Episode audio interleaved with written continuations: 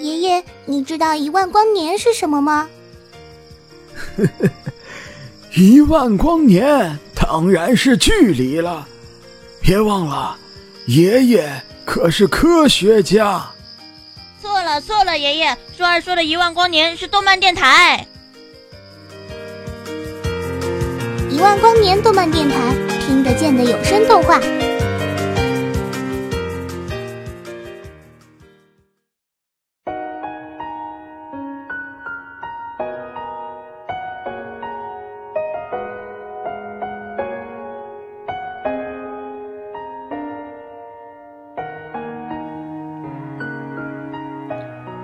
这里带你聆听关于动漫的故事，这里带你走进曾经年少的回忆，这里为你推荐最新最经典的动漫、游戏、歌曲，这里就是属于你的一万光年动漫电台。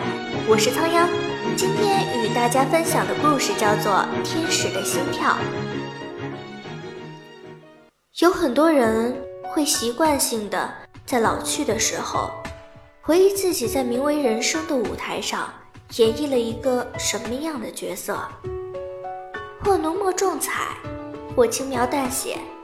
但如果舞台背景换作死后的世界，会发生什么？一群想要反抗命运的少年，一个主题为人生却充满喜剧色彩的剧本，两者产生的化学反应是令人惊异的。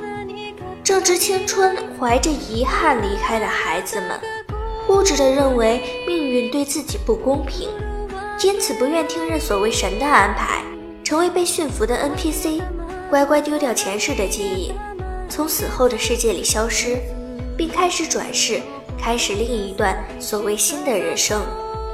因此，少年们成立了 SSS 与天使丽华奏对抗，可以说。S S S 中的成员都是带着执念来到这个死后世界上的。来到这里的他们都无法接受自己的人生带着强烈的不甘结束。这个组织不仅仅是反抗天使的组织，更是少年们反抗自己不公平人生的组织。与神对抗，多么伟大，又是那么肤浅。打倒了天使又如何？已经发生的再也无法改变。但这个死后的世界给了他们一个可以坚持固执的理由，给那些不愿意接受自己命运的人，可以有第二种选择的机会。但其实放下一切不满和怨恨，开始新的人生，就是所谓的轮回转世。故事的最后。所有人都恍然顿悟，坦然接受了自己生前的人生，并且完成了前世的遗憾，最后离开。最后的最后，只剩下鹦鹉和奏。鹦鹉向奏表达了自己的爱，并且想和奏一起留在这里，帮助那些因遗憾和执念停留的人。可是理想是美好的，但现实却是残酷的。奏向鹦鹉吐露了自己的心声，奏也已经没有可以支持自己继续留下的执念了。无论鹦鹉再怎么拥抱和挽留，也阻止不了奏的消失，只剩下鹦鹉一个人孤独的哭泣。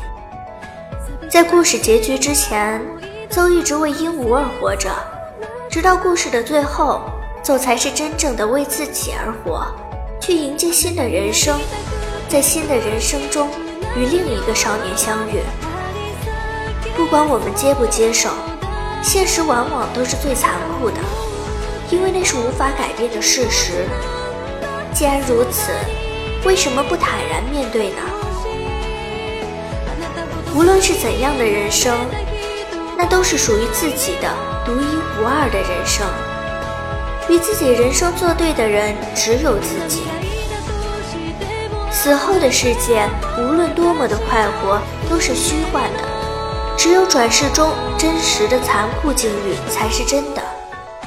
鹦鹉结弦之时，跃动天使之心；立于浮华之势，奏响天籁之音。今天的节目就到这里了，我是仓央，感谢大家的收听，我们下期再见。